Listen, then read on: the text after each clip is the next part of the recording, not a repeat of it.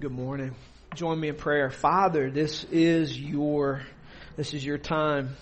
And so we we ask we ask you um cause Holy Spirit to do his ministry of teaching and leading and guiding, convicting. We bend the knee to you, we bow to you. This is your time, so rule it. Cause your word to be effective and powerful and accomplish all that you send it out for. We beg you for this. Anything that keeps us from submitting to you, we ask that you would crush it for our good and for your glory. In Jesus' name we pray. Amen. All right, turn to Ephesians. Welcome to the rebellion. And and I mean that quite literally. Um, the kingdom of darkness has conquered, the kingdom of light has conquered the kingdom of darkness. In the garden, the kingdom of darkness won a small victory, but the kingdom of light has conquered. Christ rules his universe well. And the kingdom of God is advancing. And so the book of Ephesians is going to serve to help us along in the rebellion, against the rebellion. We've been studying First Timothy, and it's taken us a while to move through it. And remember, I told you before, the goal is not to get done. The goal is to be right. And so there's a little preaching schedule for Ephesians, and I firmly believe it will get redacted. It will get edited along the way. And so just expect that. A question we may ask is, why study Ephesians as we're studying the truth that we learned in First Timothy three fifteen, and that is we learn how one ought to behave in the household of God, a pillar and buttress of the truth. So why come now to Ephesians? Well, I'm going to give you Uh, some reasons this morning. The first one I want to give you is, and by the way, this is a one hundred thousand foot overview of Ephesians, okay? We'll dive in soon, but this is the big picture, okay? Big picture. The first reason that we want to study Ephesians is this correspondence from Paul to Timothy was written to Timothy as he shepherded the church at Ephesus. And what Paul wrote was not so Timothy-focused that it excluded the Ephesian Christians. We've worked hard to show how the instruction to Timothy also applies to the church at Ephesus. So that's first reason why. Second, Paul spent significant time with the Ephesians. Read Acts nineteen and twenty. And he made disciples in Ephesus. And since Paul writes to Timothy in shepherding the people that Paul so passionately served, it makes sense also to study the instruction Paul wrote to his church that was so important to him as we study and learn about the function of the church. Third, the church at Ephesus finds itself on the frontier of the kingdom's work in the Great Commission in the book of Acts as the kingdom advances. We're learning and we're discovering Jesus spoke a lot about the kingdom. The kingdom of God is powerful. I'll give you a little definition here of the kingdom that I like to work off of. Tim Keller defines the kingdom as the renewal of the whole world. The renewal of the whole world. Through the entrance of supernatural forces. C S Lewis said this is a magical world. And it is. The renewal of the whole world through the entrance of supernatural forces. As things are brought back under Christ's rule and authority. Welcome to the rebellion. That's my words, not Keller's. They are restored to health, beauty, and freedom. If I just had time to unpack Keller's definition, which I don't, there's lots there. Part of your job in rebelling is to bring beauty and health back to this created order. That's Keller's definition. I should read it to give Keller props here properly so that you, without my commentary. Keller defines the kingdom as the renewal of the whole world through the entrance of supernatural forces. As things are brought back under Christ's rule and authority, they're restored to health, beauty, and freedom. End quote. What we're learning as we read Scripture is Father's supernatural work is at hand, and the good news of the kingdom is running and advancing, and it is powerful. As we've learned from the Lord Jesus, kingdom, the kingdom is like microscopic yeast in dough. The yeast does its fascinating work undercover. How many of you sit at night if you make bread or go to the factory, wherever they make bread, and you sit with your microscope and watch the lump of dough and the yeast working, right? You don't do that. It does its fascinating work undercover until it makes this glorious lump of goodness that we bake and put butter on and enjoy to the glory of God. The rule of Christ and His gospel, Jesus says, is like that. It's powerful. Sometimes it's not evident to the, the eye, but the kingdom is working. We see that in Ephesus. Jesus is at work. Even when we don't think He's at work, even when we can't see it, the kingdom, the rule of Christ is at work. Disciples multiply inside the domains of society, which we've talked a lot about this past summer and end of the spring. And from these domains of society, the church grows. The kingdom makes disciples inside domains of society, and the church bursts out of that. Ephesus epitomizes this glorious reality of the church naturally growing from a domain of society because the gospel of the kingdom is making disciples. As Paul passes through Ephesus in Acts nineteen one, he finds some disciples.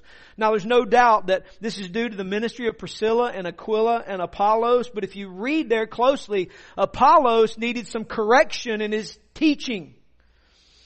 And, uh, Aquila and Priscilla help achieve that mission. But apparently there have been some people transformed by the gospel, but not through direct discipleship, but they've been transformed nonetheless, and they're gathered in Ephesus. Read this carefully. How did the gospel get there? How was it percolating in Ephesus? So that Paul, the great missionary, gets there and finds some disciples gathered. Blows my mind. And Paul finds them and he begins to disciple them, and the people get to experience an Acts one eight into the earth type Pentecost. And if you're looking at my notes, I insert a little note here. It says note. It says no. That's how you know it's a note. It says note. And it's in italics and it's in parentheses. All the Acts one places that the gospel of the kingdom advances get to experience a little Jerusalem Pentecost that validates the gospel's message and that part of the kingdom's advance. Luke isn't making a normative prescription, but mission validation. So these disciples are gathered and Paul progresses and teaches them. They believe on the Lord Jesus and power falls, the church at Ephesus, and then Paul launches a two to three year ministry in Ephesus. Kingdom was already making disciples. The gospel was already powerfully at work in Ephesus. So ask this question, what if the gospel of the kingdom is making disciples under our nose and we're simply riding the wave of the kingdom and starting new campuses, seeing new ministry, ministry birthed, children adopted and folded into our fellowship, racial reconciliation through multi-ethnic pastors serving together on the same team, not in separate segregated congregations? Think the kingdom can do that? Thank you. Amen. Guys, this is reality. The Spirit's already been at work. The gospel of the kingdom is advancing, preparing people, preparing ministries, giving holy desires for the rule of Jesus Christ. And we need to see the glories of this kind of work up close in the book of Ephesians. What if the gospel of the kingdom is making disciples in our people group and we simply ride the wave of the kingdom and hold out our hands to receive the fruit of Jesus' supernatural work? Think He can do that? What if the Father is at work in ways that bypass our understanding of the ways we think things normally ought to work? Ephesus was like that. Ephesus was like that. The ruler of the universe seated in the heavenly places, King Jesus, has placed us with Him there in our great salvation.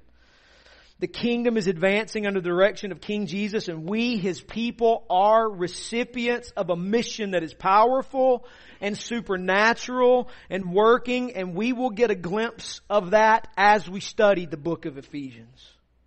My final reason is one from Kent Hughes. I have a great degree of respect for Kent Hughes, and, and he summarizes why Ephesians in a, in a statement in his little commentary on Ephesians, and it's better than the three I've given you. So I put it number four, sort of the climax of reasons. Why Ephesians? He says, we will see furthermore the grand theme of Ephesians and its dual focus on Christ and the church. The mystery of Christ and the church. The theme is clarified when we compare it to that of Colossians. Colossians explains Christ's work in person, in relation to the whole universe, the cosmic Christ. Tune in. Tune in. Whereas Ephesians explains what the church's cosmic role is as the body of the cosmic Christ. Ephesians reveals the position and job description of the church in effecting God's new order.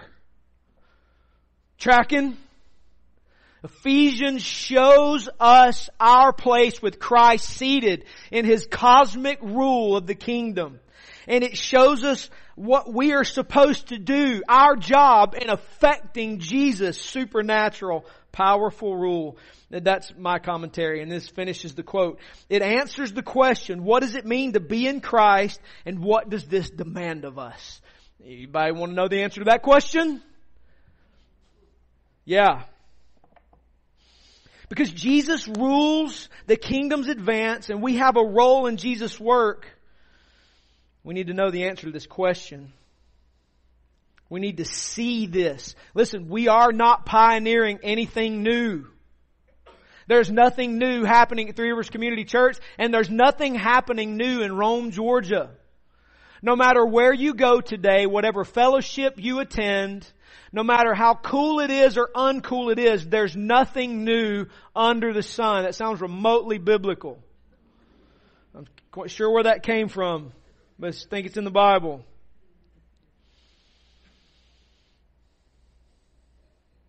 Jesus sits enthroned, ruling the advance of His kingdom. And the reality is we need to see and taste that so we don't get caught in faddish, temporal things that distract us from the rebellion against the rebellion.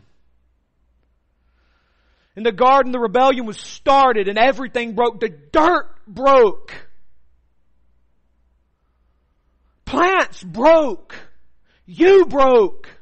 And you inherited sin from your father and mother, Adam and Eve, and we are all a broken people. Nothing works right under the curse. But Jesus has come, and He has reversed the curse. It used to be always winter and never Christmas. But the thaw is taking place, and we are called to be part of the rebellion against the rebellion.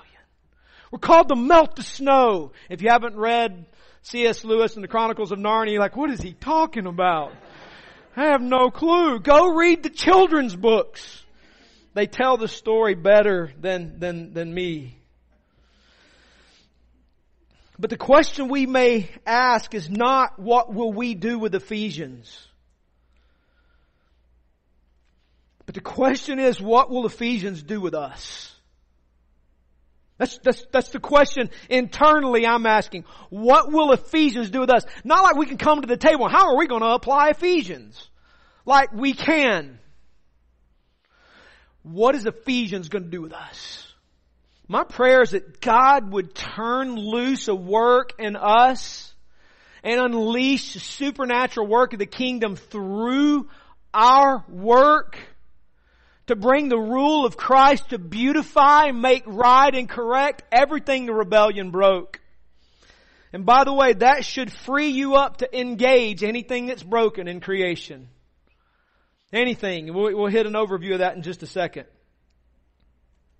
What is Ephesians going to do with us? To ask it another way, what supernatural power of the kingdom will Father unleash as we understand and engage in the work of the kingdom? I want to see that, whatever that is. So let's take a look at the grand landscape of Ephesians through some highlights of the text. And I'm probably going to speed through these. Uh, if you're following along on the blog, because you're interweb savvy, uh, there are eight of these. And uh, I have little explanations underneath each one. And you're like, they're not little. They're like a quarter of a page to half a page each. I'm not going to go over all of that. Um, it's there for you to read. So let's take a look at the one hundred thousand foot view. We're going to come back and we're going to we're going to go through it. We're going to get boots on the ground and walk through Ephesians.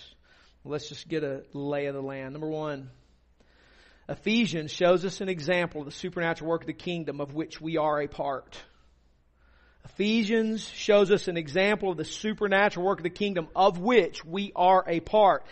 Acts eighteen eighteen, Acts chapter eighteen, verse eighteen through Acts twenty thirty-eight is a great place for you to go read and see the supernatural work of the kingdom in the church at Ephesus.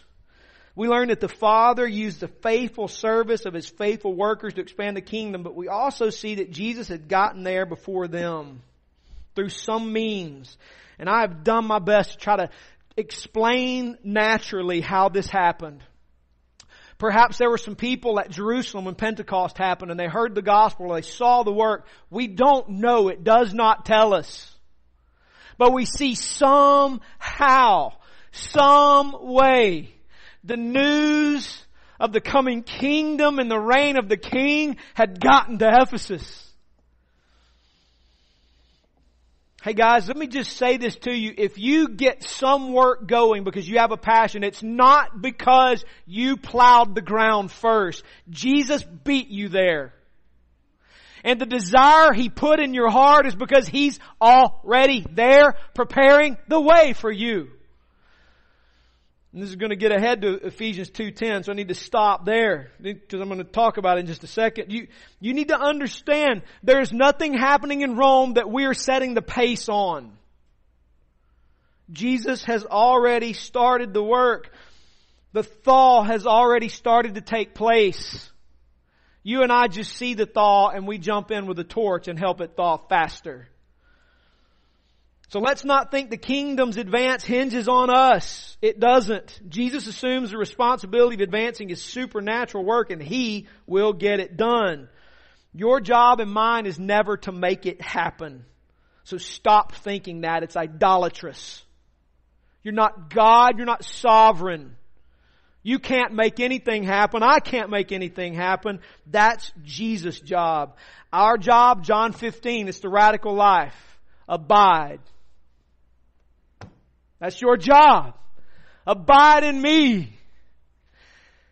And those who abide in me will produce much fruit and so prove to be my disciples. The fruit happens not because we make it happen. It happens because we abide in Christ and Jesus makes fruit come. That's stinking awesome to this laborer. So I don't know about you. I can't work any harder. I can't adopt another ministry. I can't do anything else. And the whole thought of doing more makes me physically sick to my stomach.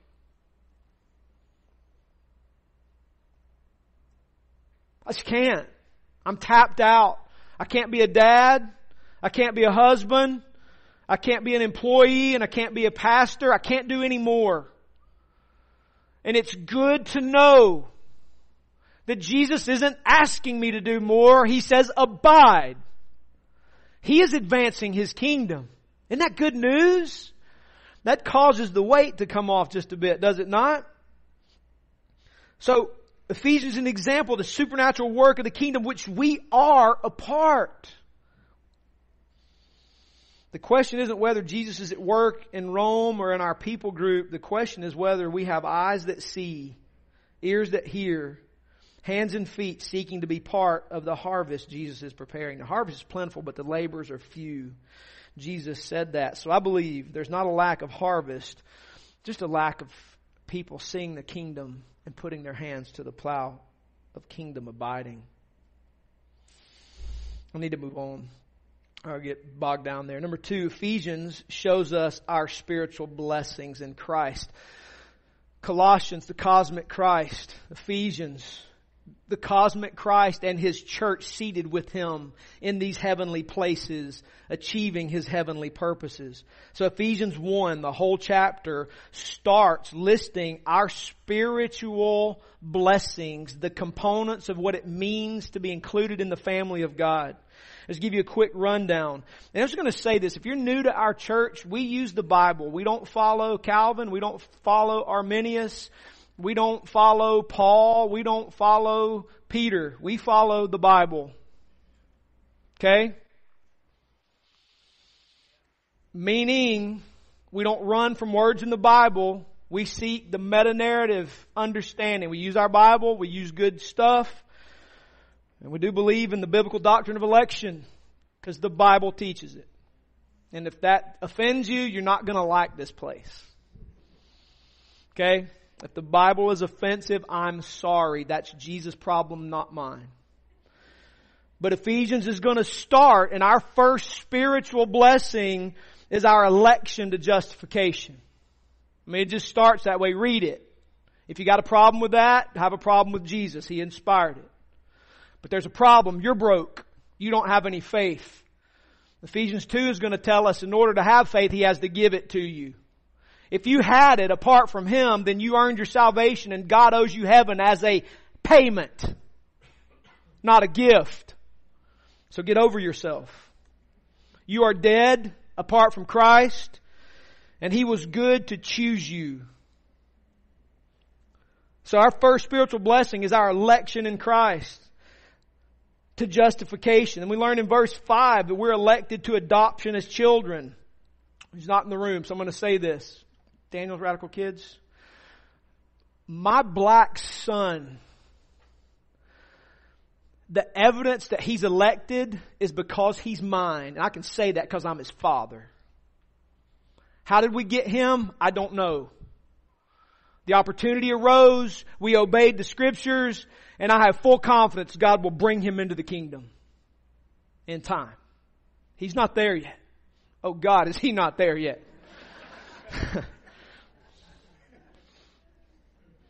But that is a constant picture daily. The fact that because God has been gracious and blessed me by seating me in the heavenlies with Christ and making me a son when I wasn't a son, I see that every day and I'm reminded that's me and the Father. It's me and the Father. And so we're blessed by being made children of God in the gospel. Isn't that glorious? But if you don't like the doctrine of election, you got to throw that one out too. So, I'm sorry. It's in the Bible. It's in the manual. Chapter one verse seven. Our redemption and forgiveness of our trespasses. Chapter one verse nine and ten. Our knowledge of God's mystery. Ephesians will blow your mind. I mean, the prayer, Paul's prayer for them is rich. It's like whatever somebody put back there in the box that had chocolate and marshmallows on it. That's the physical version of Paul's prayer. It's rich. Our knowledge of God's mystery and purpose set forth in Christ to unite all things in Christ. We got to get boots on that and walk through that. That's rich. And we're going to need some coffee and milk and all kinds of things to help help us enjoy that good spiritual goodness. Verse eleven, our obtaining of our inheritance due to Father's good predestining work. Do you understand? Jesus taught this in the Sermon on the Mount. We as people of God's kingdom inherit the earth, the new heaven and new earth. Heaven, we're going to get a chance to talk about this. Heaven isn't up in the sky. It's not on a cloud with a harp. It's new heaven, new earth. Ruling as God made us to rule over His created order. We inherit that as members of the kingdom. Jesus will be there. When we study through Revelation, Revelation twenty-one, face to face, we see Jesus. We do what He calls us to do and be. I'm in. Hank Williams Junior was right. Because if heaven ain't a lot like that, I'm not sure I want to go. But it is. It is. It's real. It's physical. It matters.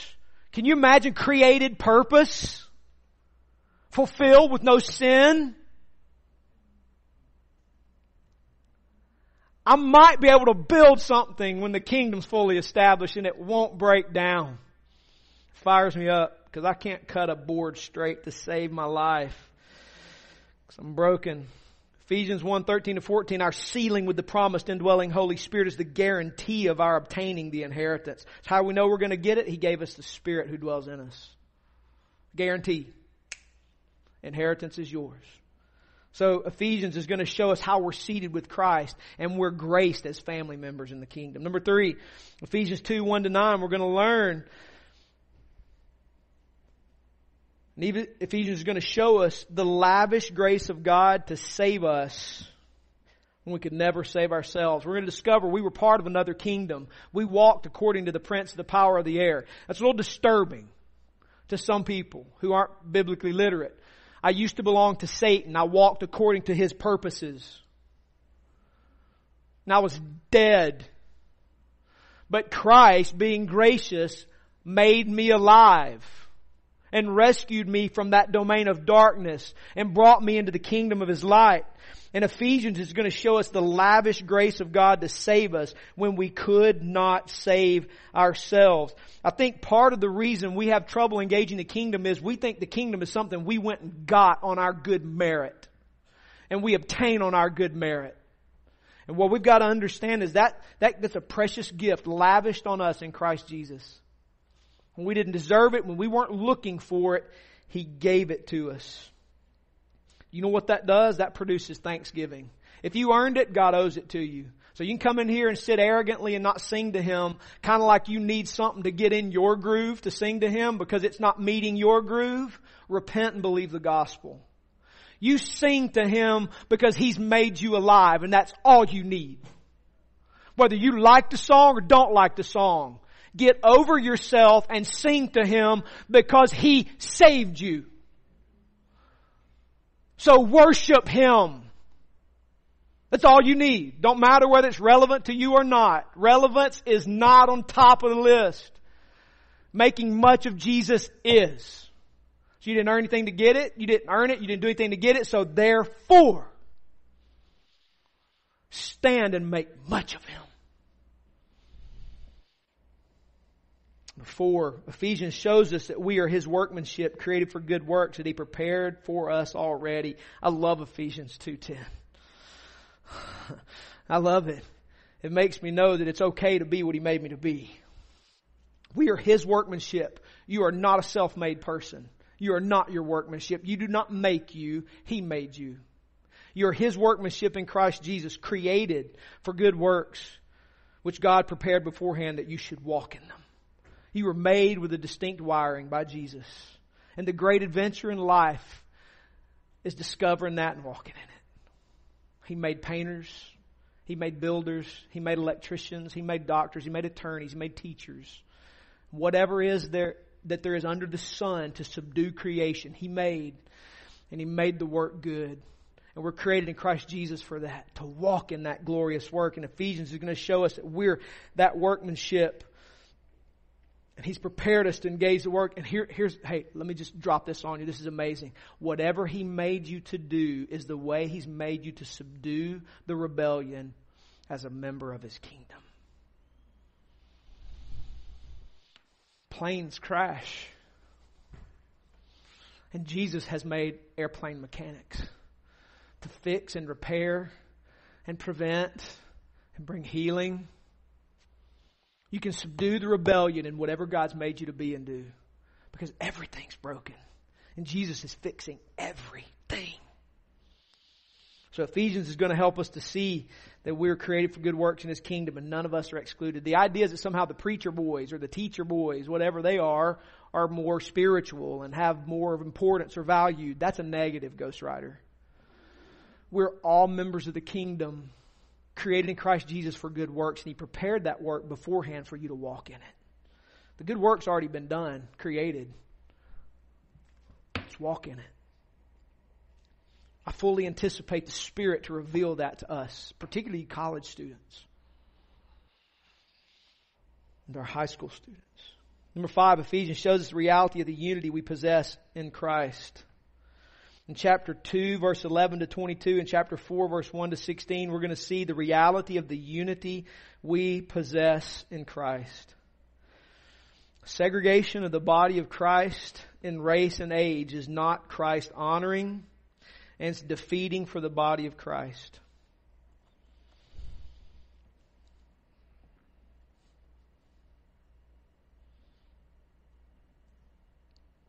Our unity among age and race is a purchased gift by Christ.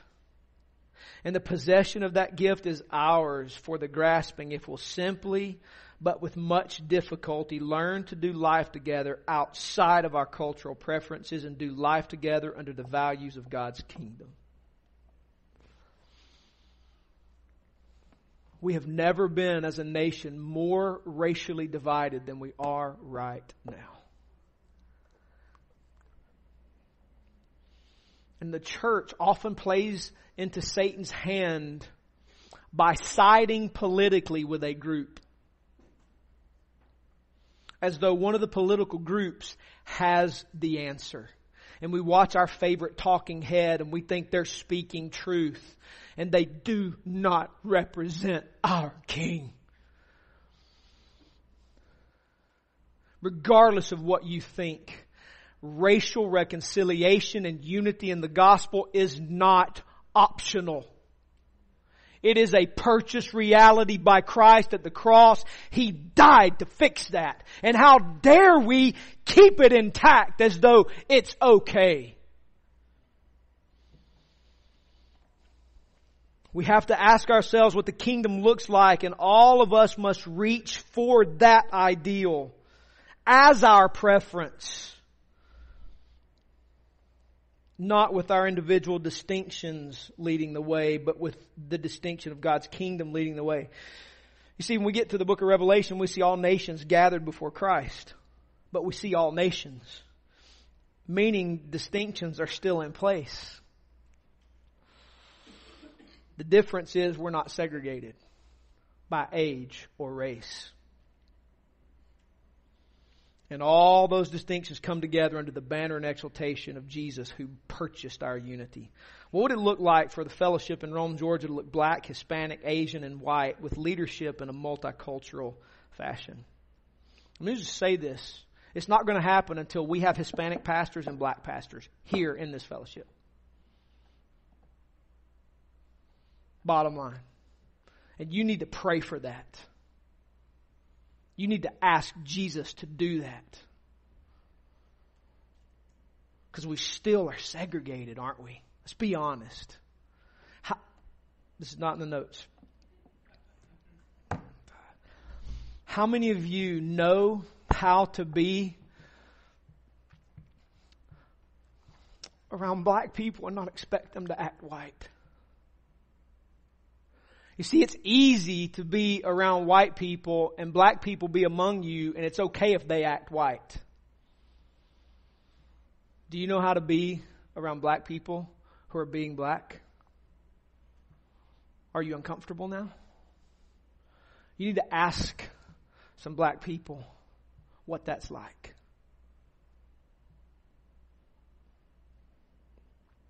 My friend Kevin Brown, who is a pastor in New Jersey, is a black man. And he hangs out with a bunch of us white dudes. I learned that from him. And I just never thought about it. Do you cross over the cultural line? Can you do it? Those folks do it all the time. And you know what? It's not supposed to be hard. Jesus purchased the capacity for that in His kingdom. I mean, we're going to see in Ephesians, He purchased the unity of the Spirit in the bond of peace. Meaning there is unity to be had between all people groups under the banner of Christ in the same fellowship. I'm not going to be satisfied till that happens in this town. You shouldn't be either. You shouldn't be either. And by the way, that's going to get messy. The kingdom fixes messes. Jesus fixes things that are broken. I encourage you to read a book by John Piper called Bloodlines. Go read it. Get started. Number six, Ephesians is going to show us the reality that God is able to do far more than we can imagine because of the supernatural power of the kingdom at work in us. This instruction in Ephesians three, twenty and twenty-one we often quote, right? God's able to do more than we can ask or imagine. It comes after Paul talks about the fact that through the church, God is making known the multifaceted wisdom of God in the heavenly places to the rulers and authorities in these heavenly places. So Paul tells them not to lose heart over what he's suffering. So somehow, in Paul's suffering and in the church's work in advancing the kingdom, God's wisdom is being put on display. Who can do this? Who can handle that? That's heavy stuff. I'm trying to do the work of the kingdom. I'm suffering for it. This is difficult. This is hard. Who can do this? Paul says. Who is able to pull this out? Don't be alarmed at what I'm suffering. Fear not, Father is able to do far more than we can fathom. In other words, when you are trying to do kingdom work and it is hard and you are suffering and it appears as though you're moving backward faster than you've ever moved forward, Father can do far more than you can ever imagine, and you going backward than you making yourself go forward. We would look at Paul's strategy and say, gosh, you're in prison, man. Shouldn't somebody break you out? No. God got more done with Paul in prison than Paul would have gotten done outside of prison. That's the way God works. And so therefore, Ephesians is going to show us God can do far more than we can ask or imagine. When ministry gets hard and things get uncomfortable and the call of God on our life seems unbearable, He can do far more than you can ask or imagine because He's powerful. Number seven, Ephesians shows us the precious nature of the church to Jesus through this glorious institution of marriage. The church is the community of the kingdom of God, and she is not throwaway. And attendance and engagement in the church is not optional. So much of the church's attention is demanded and replaced by other vehicles or simply neglected because we have a pragmatic worldview that won't allow us to imagine their spiritual implications through the unity of the church, through the work of the church, beyond what we can see and feel. You need to understand this. What you get from church is almost irrelevant compared to what's happening by your presence in the church. Paul just said in Ephesians three that there's communication happening to the principalities and powers and rulers. The manifold wisdom of God is being proclaimed. Might I suggest that that is more important than how you feel or what you think you got? Because somehow we've, we've, we've adopted this idea that getting something as a consumer is more valuable than giving something, that is glory to God in the heavenly places. Don't think that the church, despite her appearances, is irrelevant. See Lecrae. She is beloved by Christ. Eighth and finally, Ephesians is going to show us the great war that we're engaged in to do the supernatural work of the kingdom. You think this is going to be easy? You think Satan's going to let that happen? Ephesians closes with a sober picture of the need for armor in this spiritual struggle. Because we wrestle not against flesh and blood. Segregation in the church in Rome is not an issue of black and white. It's an issue of satanic holding on to places where Christ's rule is starting to invade. And the very second you invade that enemy territory, expect hell to break loose. It's not going to be easy or pretty. It is going to be difficult and hard. That's just the way it is. So Paul says you need armor. And how do we put this armor on? Through prayer and the Word. So guys, welcome to the rebellion.